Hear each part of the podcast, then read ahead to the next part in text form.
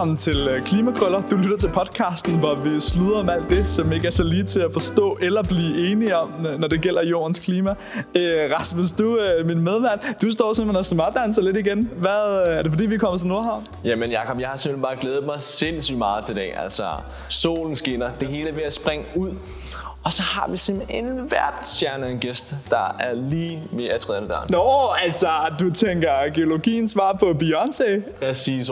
Jeg glæder mig, jeg glæder mig helt vildt. Men han er her ikke nu, så jeg tænker, at vi starter med dagens nyhed. Lad os, lad os, lad os. Du har, taget, du har simpelthen taget en nyhed med, som vi så prøver at gå bagom. Det er ligesom det koncept, vi prøver at indføre. Yes. Og øh, dagens nyhed er, at der er nogle forskere over fra University of Santa Barbara i California, der hvor øh, bølgerne er store, solen skinner. Ah, Der er så lækkert derovre, helt vildt. Altså, vi var på en roadtrip på et tidspunkt, og Hjalte, det, det, soundproducer, du kan ikke genkende det der. Vi, vi tog rundt, vi tog til altså, hele Østkysten, til Ivy League universiteter, Harvard, øh, Princeton, Columbia. Folk, de havde det okay. Det var et lille smil. Lille smil. Ikke et kæmpe dollarsmil, bare et lille smil. Men, men, men, når man så kom til Cali, når man kom til Stanford, når man kom til Berkeley, folk de hoppede og dansede. Det var som om alle lige havde mødt Remy. Det var helt vildt. Så øh, jeg tænker, det var i af på forskningen. Ja, jamen det tror jeg også. Og det de her forskere de har gjort, det er, at de har været rundt i hele verden og kigget på en masse brønde.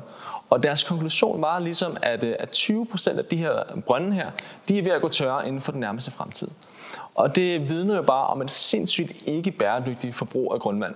Der er simpelthen for mange mennesker, der skal have noget at drikke, eller hvad, er det foregår der? Ja, altså det er jo meget forskelligt fra hvor man er. Der er meget store regionale forskelle. Men nogle steder er der simpelthen bare kommet så mange mennesker, for eksempel i mange af de asiatiske store byer, hvor man også ser, at, øh, at byerne de har simpelthen sænket sig et par meter. Altså selve altså konstruktionerne. Ja. bygningerne, det hele. Simpelthen. Og det er simpelthen fordi, at man har, man har udvundet for meget grundvand. Øh, og der, så er der andre steder, hvor at, øh, det vand, man har, det er fossilt. Så i Sahara har man jo et af verdens største grundvandsmagasiner. Og man tænker, det er en ørken, der burde ikke være noget vand. Men det er simpelthen fordi, at øh, Sahara har haft et helt andet klima. Så det vand, de har, det er flere tusind år gammelt, altså næsten en million år gammelt, fordi der har været et helt andet klima. Det må da lugte helt vildt. Altså helt, helt vildt. Ja, ja, men altså det gør det jo faktisk også, når vi hiver det op herhjemmefra, selvom det måske kun er 20-30 år gammelt. Øh, men det er jo rent nok, fordi det der ligesom hele konceptet i, i grundvand, det er, at øh, vandet det bliver naturligt filtreret gennem alle de her geologiske lag. Og det er det, der, jeg tænker, noget af det, jeg har hørt om, det er, at i fremtiden, så kommer vi til simpelthen bare at tage havvand, og så sortere salten fra, og så drikke det. Men der har vi jo så brugt helt vildt meget energi på, at vi ligesom har filtreret det. Jeg tænker, det er jo meget smartere ligesom bare at bruge jorden og sige, hey jord, kan du ikke lige, det her vand, det der kommer lige til at dale ned nogle 100, nogle tusind år, og så tager vi det op igen selv. Yes. Jamen altså, det er jo et sindssygt interessant koncept, at vi kan tage havvand. Altså, man tænker, der er jo 70% vand på kloden, ikke? Øh, men det er bare en, øh, en sindssygt dyr teknologi. og det er også derfor, man ser, at det er lande som Saudi-Arabien, som har en masse oliepenge, som, som let kan gøre det, ikke? Og bruger den teknologi. Ja, det er alle dem, der, der sparer på arbejdskraften andet sted, hvis vi skal sige det sådan. Præcis.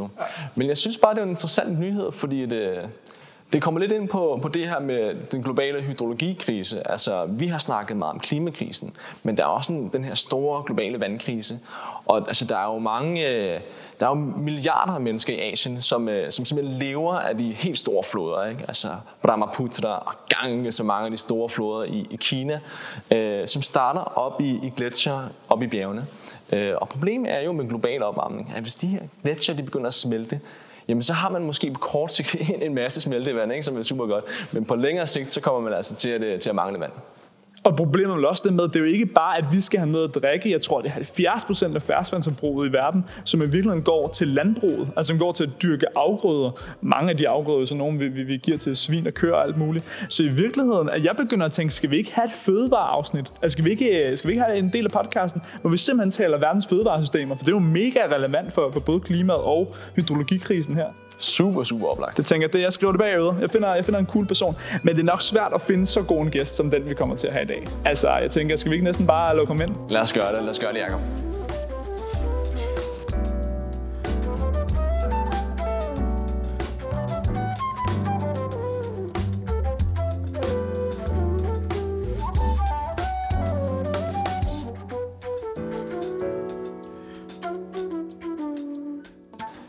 Det er en øh, kæmpe stor fornøjelse, at du øh, kom hen og tale med os, Monique. Det er vi virkelig glade for. Det er jeg også. Glæder mig til. Vi har præsenteret dig som, øh, som geologiens svar på Beyoncé, altså simpelthen en kæmpe stjerne. Jeg ved ikke, jeg skulle nok have sagt Jay-Z i stedet for, at jeg har sagt en fyr, men det går nok, tænker jeg. Og jeg synes, Beyoncé det lyder meget godt. Ja, det er, hun er også den største. Hun er den bedste af de to. Men øh, super cool. Altså grunden til, at vi gerne vil have dig ind i den her klimapodcast, det er i virkeligheden for at blive klogere på, hvad er det, der gør jordens klima så unikt. Fordi i mange år, så har vi jo i virkeligheden som mennesker bare taget det lidt for givet, taget det som en konstant, om at klimaet er jo som det er, og det er de levevilkår, vi lever under. Men sådan har det jo langt fra været gennem hele historien, når vi ser geologisk tilbage, og sådan kommer det heller ikke til at være, når vi ser fremad. Jeg tror, at øh, det med at forstå klimaet, og hvorfor klimaet har været øh, gavnligt for liv på jorden, så skal vi starte med at se på os selv i virkeligheden. Altså det er klart, at der har været nogle udgangsbetingelser, som har gjort det muligt at få livet til at begynde på jorden. Men lige snart livet var kommet godt i gang på jorden, så er det livet, der har kontrolleret klimaet og stort set alt andet på jorden. Så derfor så øh, tror jeg i virkeligheden, at, øh, at øh, det er ligesom øh, hoved, hoved øh, hvad skal man sige, resultatet, hvis vi prøver at forstå det, det er, at det er os, der får klimaet til at fungere på jorden. Og tæller vi der, når du tæller os, er det så os i den helt brede forstand, sammen med alle mikroorganismer, og jeg ved ikke hvad, eller hvem er osset i den her? Osset, det er livet som sådan, at, det, at der er vi jo en del af det, men det er det, som er jo det fascinerende ved livet, det er, at ingen dele af det fungerer uden de andre. Altså det er, et, det er en, en anden sammenhæng, og det vekselvirker med jorden, den fysiske jord, og med dens have og dens atmosfære osv. Så, videre. så, så øh, det er et hele. Og det er også det, jeg synes er så spændende, Minik, altså fordi vi, vi er, altså der er jo meget rumforskning, som kigger på, jamen, kan der være liv på andre planeter? Altså fordi det, vi har her, er så unikt. Ja. Men hvis vi spoler tiden 4,5 milliarder år tilbage, ja. hvor vi, øh, ligesom solsystemet, det bliver dannet af en lille støvsky, øh, hvor solen danner sig selv, og, øh, og de andre planeter ligesom bare er, er det, der er til overs. Ja. Øhm, der, der ser jorden jo fuldstændig anderledes ud, og ligner meget mere de andre planeter i virkeligheden. Ja. Altså, det, jeg tror, at man skal, hvis man kommer meget langt tilbage i tiden, så er alting anderledes for det første. Altså, jorden er lige dannet, og i starten der er den super varm, fordi at den er dannet af materiale, som er klumpet sammen, og der er blevet en masse, hvad skal man sige, tyngde, øh, altså potentiel energi, som bliver omsat til varme ved at det er klumpet sammen. Og man kan måske forestille sig, at i virkeligheden så er alle de øh, let flygtige stoffer, altså det, der danner atmosfæren og havet osv., måske er dampet af i den første øh, version af jorden. Altså, vi har startet med at have vand måske, og så har vi mistet det igen? Jeg eller? tror, der er ingen tvivl om, at det materiale, som dannede jorden, det har indeholdt en hel masse vand. For måden er meget, meget, meget mere vand, end der er på jorden i dag. Men øh, fordi at øh, vi startede meget varmt, så er vandet det er blevet afgasset fra det her materiale. Og i den tidlige del af solsystemet, øh, der har vi haft en, en strøm af, af, af energi fra solen, som har vasket alting ud i den ydre del af, af solsystemet, alt, alle de lette dele. Så man kan godt forestille sig, vi ved det ikke selvfølgelig, men man kan forestille sig, at jorden er startet som en tør knold, der har ligget et eller andet sted fra solen. Så skal vi også huske på, at solen jo heller ikke er en konstant. Sole, de har en øh, livshistorie, de har en, en udvikling. Og vores sol, øh, da den først var blevet veletableret, og solsystemet var på, på plads, så er den faktisk sværere, end den er nu. Man kunne måske forestille sig, ligesom, at man starter med en meget varm sol, så køler den sådan langsomt over tid. Man kunne tænke sig, at den løber tør for brændstof eller et eller andet. Men det går faktisk modsat det, at solen bliver stærkere og stærkere. Det er helt op til 30 procent? 30 procent, ja. Det er 30 procent cirka, at, at solens øh, energistrøm er, er, er, er faldet med. Og det vil jo sige, at vi kunne forestille os, at bortset fra, at det indre jorden var meget varmt, lige snart det var lavet en fast skorpe, som så øh, ligesom isolerer det varme i, i, i det indre, ja, så har det måske været en temmelig kold jord, fordi at solen faktisk øh, producerede meget lille, meget lille smule varme på det her tidspunkt, eller meget mindre, end den gør nu.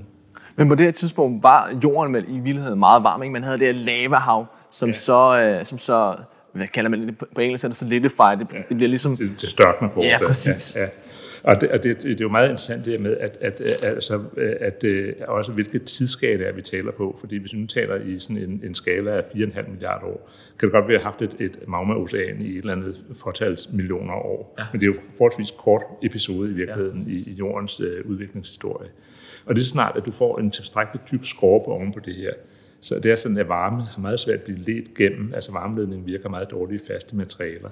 Så du kan forestille sig, at du har haft noget meget varmt, der pisket rundt inden under den her skorpe, men, men varmen kan ikke komme det sidste stykke ud øh, til... til øh, i det her så gælder det jo også på vores jord i dag. Øh, den er måske varmeproduktionen i jordens indre er måske faldet øh, til det halve eller et eller andet af, hvad den var i, i start, fordi radioaktive stoffer er blevet brugt op og alt muligt andet.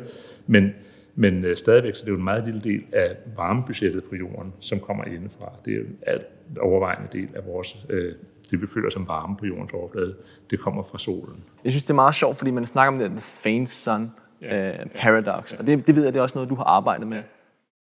Og det, altså det faint sun paradox, det går på, at vi kan se fra de geologiske aflejringer, øh, at øh, der har været flydende vand på jorden gennem hele den geologiske historie, det vil sige cirka 4 milliarder år. Men øh, vi kan regne ud, at hvis man havde øh, en jord med en atmosfære, som minder om den, vi har i dag, sådan nogenlunde, så vil øh, bare vi kommer halvanden til to milliarder år tilbage i tiden, bare det, det er stadigvæk lang tid, altså geologisk set, der er bare halvanden, to milliarder år tilbage i tiden, så ville solens varme øh, tilstrømning til, til, til overfladen af jorden, det ville være så lav, at jordens temperatur ville være mindre, altså være under fryspunktet. Og så vil vi have haft en jord, der var øh, uden flydende vand. Øh, og det kan vi se af det geologiske lag, at det, det passer ikke. Så der må have været et eller andet andet, øh, der har gjort sig gældende. Det var Carl Sagan, øh, ja, som ja. var øh, astrofysiker, som, som øh, formulerede det her paradoks, at vi ved, at jorden var varm nok til, at der var flydende vand, men den burde have været så kold, at den hele havde været frossen. Øh, og det har man så forsøgt at ligesom løse det paradoks med forskellige, øh, den, den oplagte det er at justere på drivhuseffekten. Og det er faktisk det er en virkelig interessant historie, det om drivhuseffekten, ja. som jo blev opdaget af, af, af, af Svend Arrhenius tilbage i, i 1886, øh, 96, 1896, øh, hvor han øh, kommer frem til, at øh, han skulle regne ud, han var student af Boltzmann, som var øh, manden, der, der fandt ud af, ja. hvordan øh, øh, strålingsbalance øh, det fungerer. Så hvis man ved, hvor meget øh, lys der kommer fra solen, øh, så kan man regne ud, hvad jordens overflades temperatur skal være, når der er balance mellem den indkommende stråling og den udgående stråling. Og Boltzmann han lavede en fantastisk ligning, som stadigvæk gælder i alle mulige sammenhænge, bortset fra, at den ikke virker på det, den skulle på jorden. Fordi at Boltzmann han regnede ud, at jorden skulle være minus 18 i gennemsnit. Ja. Og det var jo, altså, det var jo lidt af en bummer, når man havde siddet der og svedt over den der ligning i, i så lang tid. Det er varmere i dag, er det ikke? Ja. Han følte ikke, det var minus Nej, nej, så vi ved alle sammen, at jorden er ikke i gennemsnit, men under frysepunktet. Det er, det er ret oplagt. Man vidste faktisk allerede på det tidspunkt, at det ligger et eller andet sted i nabolaget plus 15 øh, gennemsnitstemperaturen på jorden. Så det var jo noget værre bras. Øh, så han gjorde, som alle fornuftige mennesker, han hyrede selvfølgelig en, en, en, en Ph.D.-studerende eller en doktorandstuderende til at, at finde ud af, hvad der var galt. Og det var så Arrhenius, som fandt ud af, at det, der var galt, var, at jordens atmosfære tilbageholdt noget af, af varmen og gjorde, at en udgående stråling blev, blev hæmmet. Altså blev balancen, den kom i balance ved plus 15 i stedet for ved minus 18, og det kaldte han så drivhuseffekten. Øhm, så den oplagte løsning på det her tidlige jords, uh, tidlige sols uh, paradoks, det var jo at uh, justere på drivhuseffekten og sige, at hvis der var en stærkere drivhuseffekt, ja. så ville vi have en uh, positiv temperatur på jorden, selvom solens indstråling var lavere. Men det er bare teoretisk, at man ligesom tænkte, at det kunne være en mulig løsning. Det var ikke, fordi man havde fundet Nej, nogle altså det er jo i virkeligheden det eneste håndtag, man havde at dreje på, det er drivhuseffekten. Og det er jo det, der er også er vores, vores øh, situation i dag, at der er altså én ting at justere jordens temperatur på, og det er CO2-indholdet i atmosfæren. Så, så det var den oplagte ting, og der, der er mange forskellige folk, der har, der har, der har prøvet at, at komme med, med bud på det. Øh, og øh, og øh, altså, man endte altid et eller andet sted i nabolaget af måske en hel atmosfæres CO2-tryk til måske en tredjedel atmosfæres CO2-tryk, ja. noget i den retning, som er sindssygt meget CO2 i atmosfæren. Øhm, så, øh, og det vil kunne løse det her tidlige sols øh, paradoks. Men, men hvis det har været sådan, hvorfor er det så, at, at drivhuseffekten ikke bare løber løbsk, som uh, vi for eksempel har set på Venus? Jamen det er netop det, som er, uh, uh, det går tilbage til det første spørgsmål. Hvad er det, som stabiliserer klimaet på jorden? For mig er der ingen som helst tvivl om, at det primært er livet, der styrer drivhuseffekten på jorden. Der er nogle, uh, der er, er, er tilbage i, kan man sige, midten af, af 1900-tallet, der øh, snakkede man meget om øh, en sådan feedback-mekanisme, som er, at hvis det bliver varmere, så sker forvitring af mineraler hurtigere, ja. og forvitring det optager, øh, det optager CO2 fra atmosfæren, og det kan så regulere CO2-indholdet i atmosfæren. Og det, hvis det nu var kun den effekt, man havde, så ville det set måske godt kunne have virket også på den tidlige jord. For sige, hvis det var meget koldt, så ville øh, bjergarterne ikke reagere med luftens CO2, og så ville det bygge op, det kom ud af vulkaner hele tiden, det ville bygge op, indtil man kommer op på en temperatur, der er høj nok til, at det vil begynde for alvor at reagere, og så vil man få sådan en, en eller anden regulator på det. Der er ingen tvivl om, at det, det har en betydning, men der er heller ingen tvivl om, at den formodentlig virker for, for slapt, simpelthen, ja. for langsomt. Der er det problem, at du skal have, øh, du skal have eksponeret nyt materiale til forhindring hele tiden, hvis du skal få den her til at fungere. Så der er andre parametre, der spiller ind i. Altså, det, det er ikke bare temperaturen, der, der, der virker her. Øh, men, øh, men øh, hvad hedder det? Øh, hvis man øh, ser på øh, i virkeligheden også, hvad det er, der styrer forvidring på jorden i dag, øh, måske gennem næsten hele geologisk tid, så viser det sig, at det er de levende organismer meget langt hen ad vejen, fordi de har et stofskifte, hvor de skal bruge komponenter fra mineralerne til at opbygge deres organismer og lave alt deres, deres, deres øh, fekundik. Og øh, så slipper de noget andet øh, øh, materialer ud, og de reagerer med klipperne og, og nedbryder dem. Og det er vildt noget, jeg synes er sindssygt spændende, det her med, at, at forvidring, altså nedbrydning af, af bjergarter, simpelthen er med til at styre jordens klima. Ikke? Altså, for eksempel det her med, da, da Himalaya-bjergkæden blev dannet, så fik man en masse ny bjergart, som ligesom blev uh, tilgængelig for atmosfæren. Ikke? Og, og det gjorde, at, uh, CO2-niveauet i atmosfæren faldt. Ja, og, og, ja, og, og måske ikke bare primært, fordi du fik Himalaya op og ligesom reagerer med luften, men også at Himalaya, det begyndte jo også at blive eroderet selvfølgelig af det regn, og hvad ved jeg, der faldt på Himalaya. Det blev vasket ud i havet, og det førte til øh, næringsstoffer til livet i havet, som gjorde, at CO2-pumpen i havet, som jo tager CO2 fra luften og ned i vandet, den blev stærkere, og dermed så fik man taget CO2 ud af atmosfæren, og så fik vi øh, kommet ind i den del af jordens historie, hvor vi har istider, øh, fra at have været i en periode, hvor der ikke var is på nogle af polerne, til en periode, hvor der var is på begge poler. Ja. Og det er, kan man sige, igen et tegn på, eller skal man sige, et eksempel på, at der er nogle rent geologiske mekanismer, som kan man sige, skubber lidt til systemet i forskellige retninger, men det er livet, der får det til at ske på stor skala. Ja. Så bare lige for at forstå det rigtigt, det er, når du siger, at livet spiller den her store rolle i at stabilisere vores klima, så er det altså ikke det, man lærte så meget om i folkeskolen, som handler om, at planterne laver fotosyntese og sådan, for det går i virkeligheden måske lige op med respirationen, som planterne også har. Det er sådan set mere det, at planterne med deres fotosyntese hjælper med kemisk at nedbryde sten, Ja. Og så er det stenene, som hjælper os med at binde CO2 ja, igen. Ja, der, der, ja der, der, er både, der er både den del af det, altså at stenene bliver nedbrudt, det kan man sige, det øger det, der hedder alkaliniteten i havet, som gør, at du kan opløse mere CO2 i vandet, uden at det bliver surt. Men den anden side er selvfølgelig også, at, øh, at de organismer, der lever i havet, de har et, en nettoeksport af organisk stof ned i sedimentet, som kommer ind i jorden, og det er så også en del af CO2, øh, kan man sige, cirkulationssystemet. Så, be, så begge dele i virkeligheden, men, men begge dele er noget, livet øh, har en finger med i spillet, og formodentlig en meget stor finger.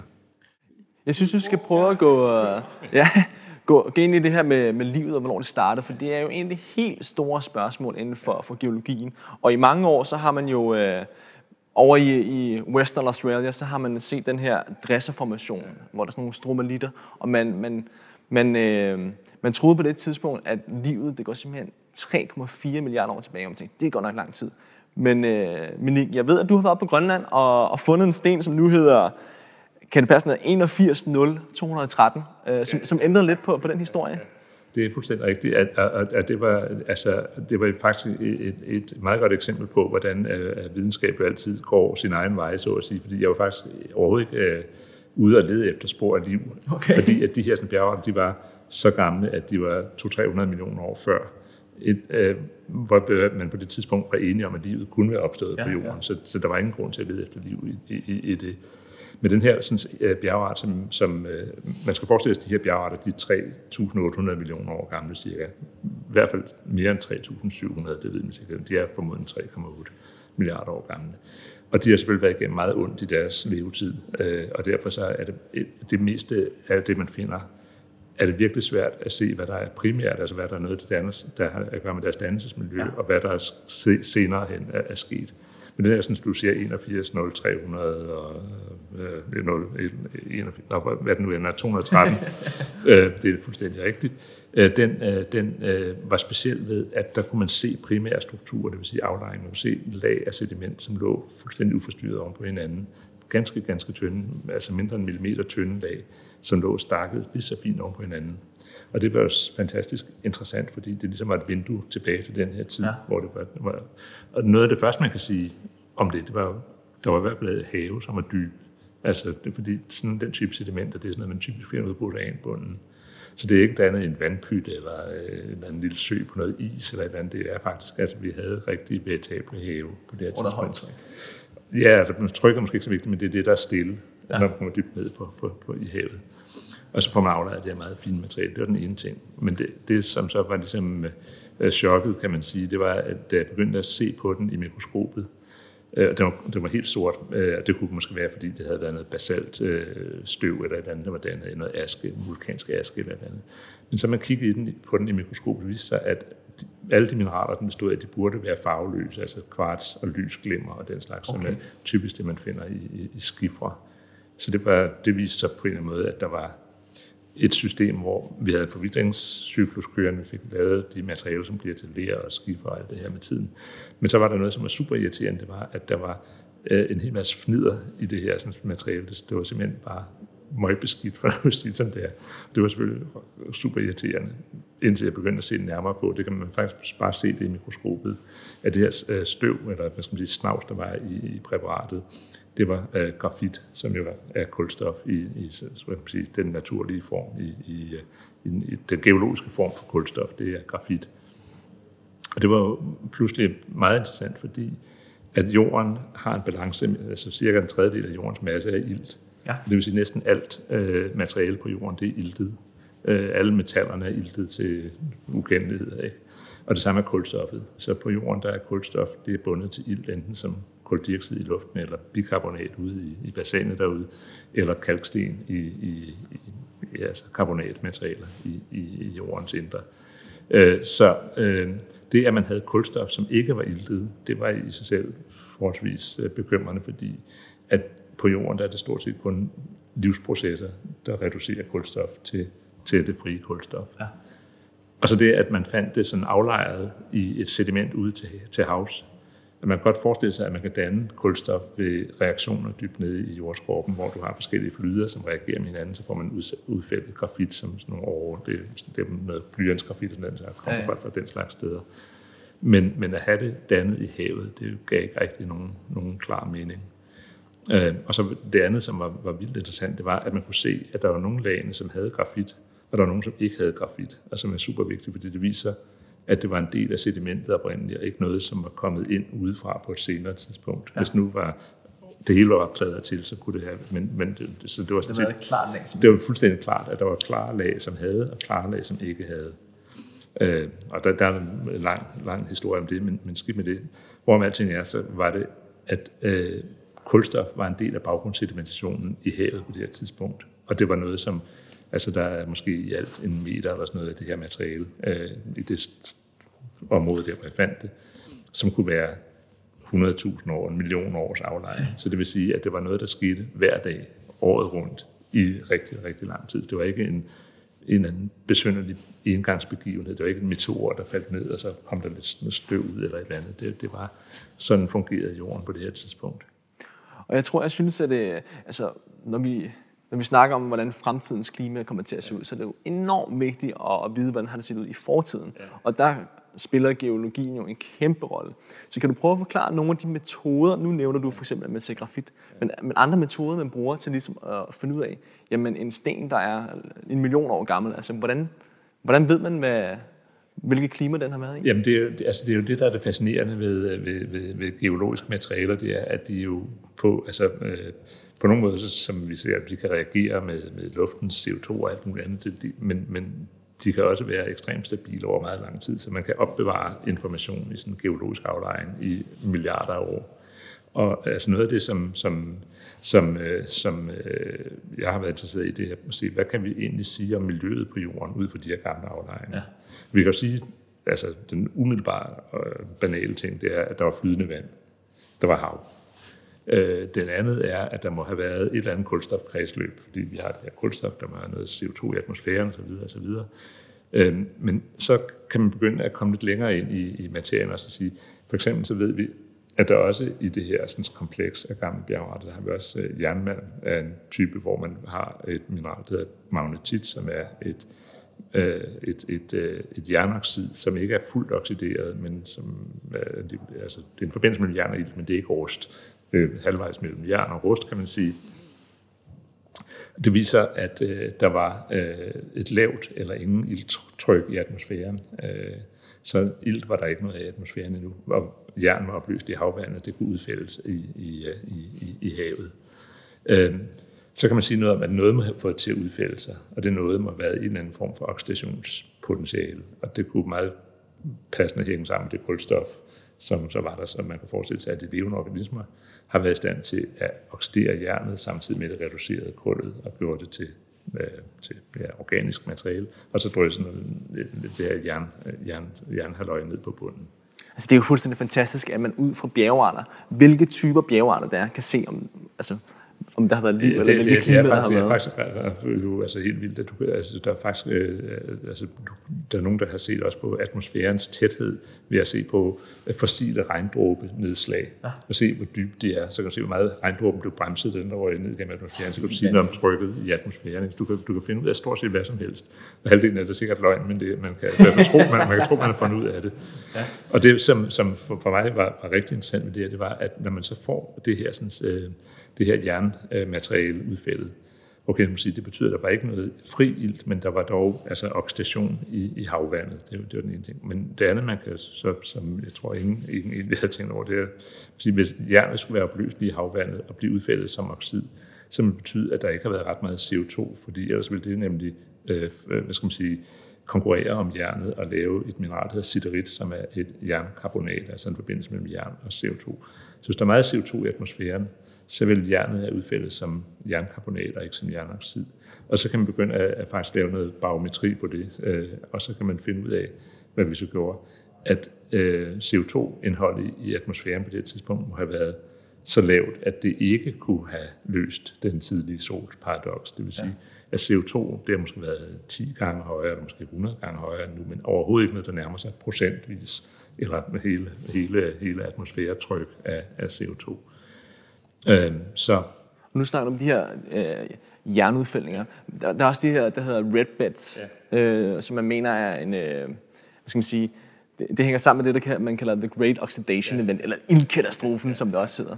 Og kan du forklare lidt om, hvad det er? Og... Ja, det kan, altså det kan jeg godt, fordi at, at det er nemlig så, kan man sige, det er, det er efterfølgende af den type jernvand, vi får i den tidlige, allertidligste del af jordens historie, hvor vi får det her, sådan, der er midtvejs mellem rust, kan man sige, eller altså det, det røde jernoxid, vi alle sammen kender, og så, øh, og så jern. Ikke? Men, men, men, men, øh, men øh, hvis du har begyndt at få fri ild i atmosfæren, og som så, er altså tegn på liv? Som er tegn på liv, helt klart tegn på liv, fordi at den eneste måde, vi kender, at du kan få frigjort ild på, det er ved fotosyntese. Ja. Øh, så øh, kan det ild, det kan kombinere med det her jern, og så får man så de her sådan, red beds, som er, er, er, er øh, røde jernudfældninger og det kræver, at der er ild i atmosfæren. Og det, det er faktisk altså ikke bare, kan man se, at du begynder at få dem i den her del af jordens historie, men du kan se noget andet, som er øh, vildt interessant også, det er, at svovl begynder at opføre sig anderledes øh, i jordens system på nøjagtigt samme tidspunkt. Og det er fordi, at svovl, en del af svovl, det kan svovl kommer ud til jorden gennem svovldioxid, kommer ud med, eller, eller, eller andre svovlforbindelser kommer ud af vulkaner. Og øh, hvis det kommer ud i en atmosfære uden ilt, så er der heller ikke noget ozonlag, og det vil sige, at der er UV-stråling kommer frit ned gennem atmosfæren. Ja, for det er en anden ting, som, som livet ligesom har medført. Det er det her ozonlag, ja, ozonlag som, som beskytter os. Ja, alle, der bor, altså hvis man bor nede i vandet, er ligegyldigt, fordi ja. vand, det stopper uh, UV-stråling meget effektivt. Men hvis man vil op og have vejret, så at sige, så er man nødt til at have et ozonlag til at, til at tage uh, den her UV-stråling. Men det, som er interessant i forhold til det, det er, at vi kan se, at svovl begynder at opføre sig anderledes, fordi at svovl har noget fotokemi, som sker i atmosfæren, som er, altså det vil sige, at, at svovl bliver svovlforbindelsernes måde at, at, at organisere sig på. De bliver øh, styret af UV-stråling, hvis der kommer UV ned i den lave del af atmosfæren. Hvis der er et ozonlag, så opfører svovl sig anderledes. Det kan vi se i den geologiske lavserie, at svovl opfører sig anderledes før, at du begynder at få de her røde lag og efter. Og det er igen et tegn på, at det er fordi, der er kommet ild i atmosfæren jeg tror, at den erfaring, vi har, det er, at stort set alt, hvad der virkelig har en markant impact på jorden, det er altid en biologisk opfindelse. Altså det er, det er en eller anden udviklingsting i livet på jorden, som laver de store øh, skæld i jordens øh, historie. Så du er en geolog, der virkelig hellere vil være biolog, eller? Overhovedet ikke. Det, det, jeg, geologer det er jo de, de eneste sande mennesker øh, på jorden, så, så, så jeg vil meget nødig være biolog. Men det er jo ekstremt fascinerende at se, hvordan at biologi, det er sådan en slags, man kan sige, det er jo sådan en slags, hvad kan du sige, hjælpevidenskab til den egentlige videnskab, geologien, øh, som, som kan forklare nogle af mekanismerne, som efterlader den her fantastiske historie i det geologiske lag. Og der tænker jeg, du fortalte om øh, Fane Johnson Paradox. Jeg synes, vi mangler slutningen på det i virkeligheden, fordi du har fortalt det der med, du fandt ud af, at livet var er det 300 millioner år ældre, ja. end, end man troede. Det var endda liv, der kunne lave fotosyntese. Ja. Den fotosyntese er med til at, at forvidre bjergearter. Ja. Øh, kan du prøve at hjælpe os på vej de sidste skridt? Hvad, hvad er noget dit bud på, hvordan det kan være? Ja, altså i hvert fald kan man sige, at ud fra det, vi studerede de meget tidlige bjerge, så kunne man sige ret hurtigt, at den der sådan, løsning på de øh, tidlige, jord, øh, tidlige sols paradoks, i hvert fald ikke kunne være et højt CO2-tryk. Det, det er jo simpelthen ikke nok. Og der er det oplagt det er jo altså at se på den eneste anden parameter, der har en betydning, det er det, der hedder albedoen, eller graden af hvidhed af, af planet. Og hvis jorden er dækket af hav, så er den kul sort, så, til, så optager den stort set alt det varme, der kommer. Hvis den er dækket med kontinenter, så er den øh, sådan øh, mellem, mellemlys i det, og reflekterer en meget stor del af det. Øh, og i dag så er det cirka en tredjedel af jordens overflade, som er dækket af kontinenterne, og øh, det vil sige, at en stor del af solvarmen bliver returneret tilbage. Og det er jo sjovt nok lige den samme mængdes, øh, hvad skal man sige, øh, øh, ændring, der har været i solens udstrålingsintensitet. Øh, så med diverse små øh, andre øh, justeringer, så kan man sige, i bred forstand, så er vi så heldige, at kontinenternes vækst på jorden over de her milliarder af år, stort set er balanceret med solens stigende øh, øh, udpumpning af, af energi. Og det har været med til også at stabilisere klimaet på jorden. Og det er jo ikke sådan, der er en intention i det, det er bare så forbandet heldigt, at sådan, det er cirka sådan det omkring, vi er. Så samtidig med, at jorden, eller solen er blevet kraftigere og kraftigere, den stråler 30 procent kraftigere siden universets øh, skabelse, og så til nu, så er kontinenterne simpelthen blevet større og større. Er der så et tidspunkt, hvor, hvor jordens landkontinenter simpelthen altså fylder hele øh, havet ud? Det, altså det vil der jo så ikke være, fordi havet skal også være et eller andet sted, men man kan sige, at grunden til, at, stikke, at kontinenterne stikker op, det er fordi de er lettere end oceanbunden. Og det, som jo er det fantastiske ved den historie, og som muligvis også er en løgnhistorie, men som, som jeg har meget klynger mig til, det er jo, at kontinenterne er skabt af de levende organismer, netop gennem, de, at de levende organismer promoverer forvidringsprocesser. Og for at kunne lave et kontinent, er man nødt til at have noget forvidret materiale, som man putter ned i jorden og smelter, øh, for, at, for at få øh, de bjergarter, kontinenterne er, lavet, kontinenterne er lavet af. Og det vi kan se, det er jo, at øh, kontinenterne er vokset på jorden. De var der ikke den første halve milliard år. Så begyndte de at vokse øh, stort set samtidig med, at livet opfandt fotosyntese, som at ligesom, altså, livets muskler er fotosyntese. Hvis ikke man kan bruge solens øh, lys, vi starter med at sige, at det meste af energiomsætningen på jorden, det kommer fra solen. Altså øh, 10.000 gange så meget, som kommer indenfra. Øh, så så, så øh, hvis livet udelukkende skulle leve af jordens egen energibudget, så ville det være ekstremt kedeligt og ekstremt langsomlig forestilling. Så det eneste, der giver livet øh, kraft til at, at, at kunne forandre noget, det er, at vi kan tappe solenergi og bruge den til et eller andet, vi har lyst til. Så grunden til, at vi rent faktisk har kontinentalskorpe, det er en blanding, eller så stor og så meget kontinentalskorpe. Det er en blanding af det, at vi får liv, men også af det, at vi har tektonisk aktivitet, ja. som vi for eksempel ikke ser på, på Mars. Ja. Altså det er jo det, som er, er, er, er det interessante ved det, det er jo, at livet øh, selvfølgelig har brug for de her næringsstofomsættende geologiske næringsstofcykler.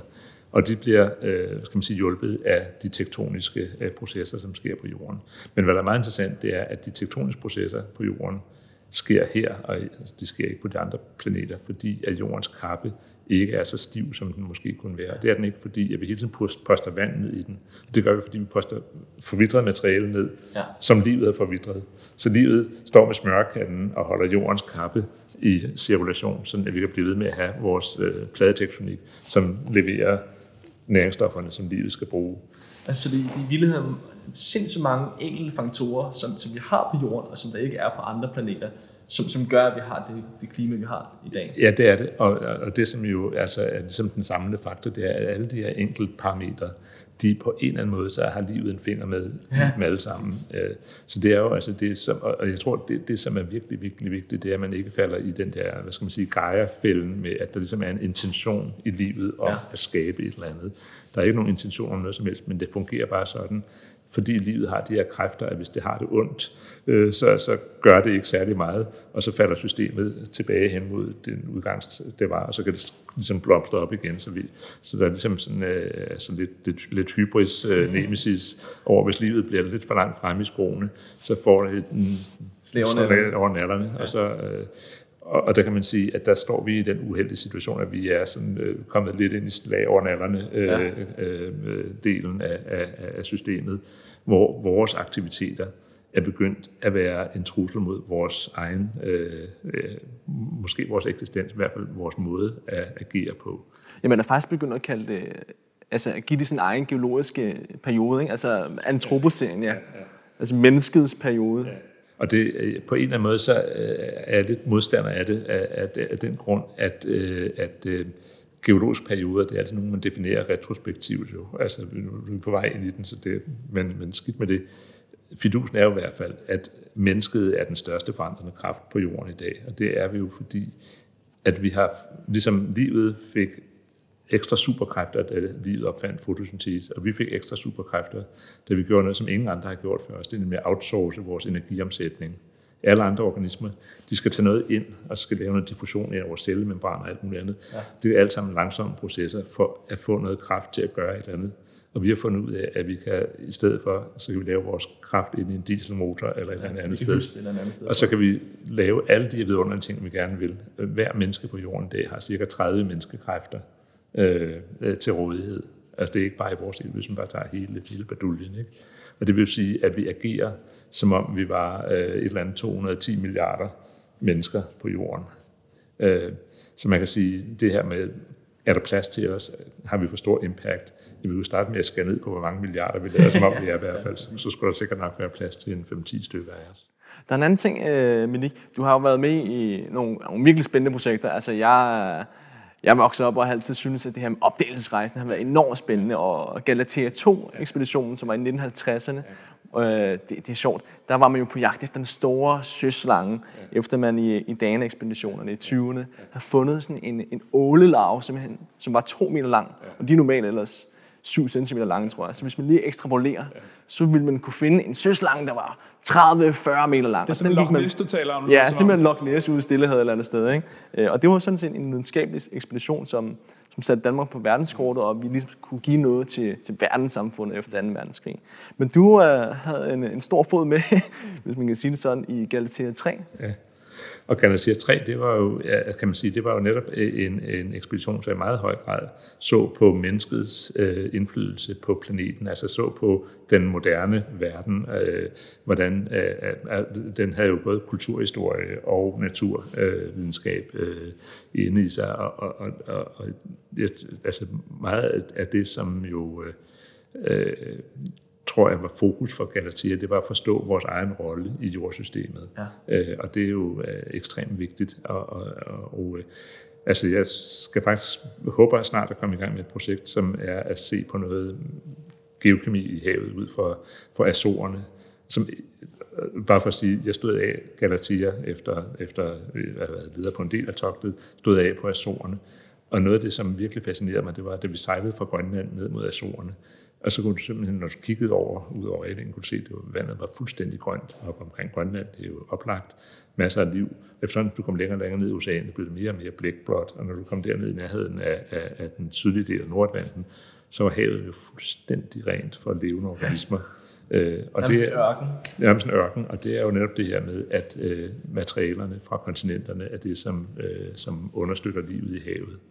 Og nu kunne det være super interessant at se på, kan man også prøve at stimulere øh, de levende organismer i, den, i det marine ørkener ja. til at blive mere produktivt, øh, og dermed måske hjælpe med at komme af med noget af det her CO2, vi har i atmosfæren. Så det håber jeg at- at komme i gang med i det, i det kommende par år. Vi kommer gerne ned og laver et specielt afsnit. altså, øh, det- skal du ikke bekymre dig om. Det, det gør vi nok. Det er godt, altid. Så tror jeg simpelthen bare, vi vil sige super duper mange tak. Jeg tror, at det her er et afsnit, som øh, langt de fleste mennesker vil kunne genhøre fem gange og stadig blive klogere. Det var, det var simpelthen bare en fornøjelse at blive beriget på den måde. De, de bliver ikke så kloge, at de ikke hører det igen. Det må vi se. Men øh, tak for Tusind dagen. tak for det. Selv tak. Det, Ja, det, det det har simpelthen været Det en er stor, stor fornøjelse. Ja, det, det er super godt, I gør det.